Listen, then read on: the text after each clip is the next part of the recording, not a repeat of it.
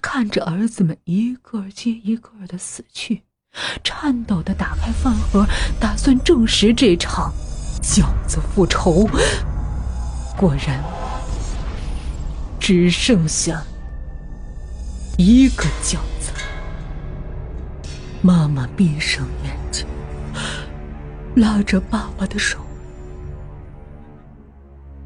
都是我们的错。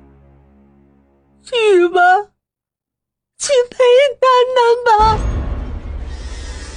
爸爸把饭盒盖彻底打开，翻过来放在桌子上，好像准备好接受这场报应最终的惩罚。他们发现，十个饺子都粘在了饭盒。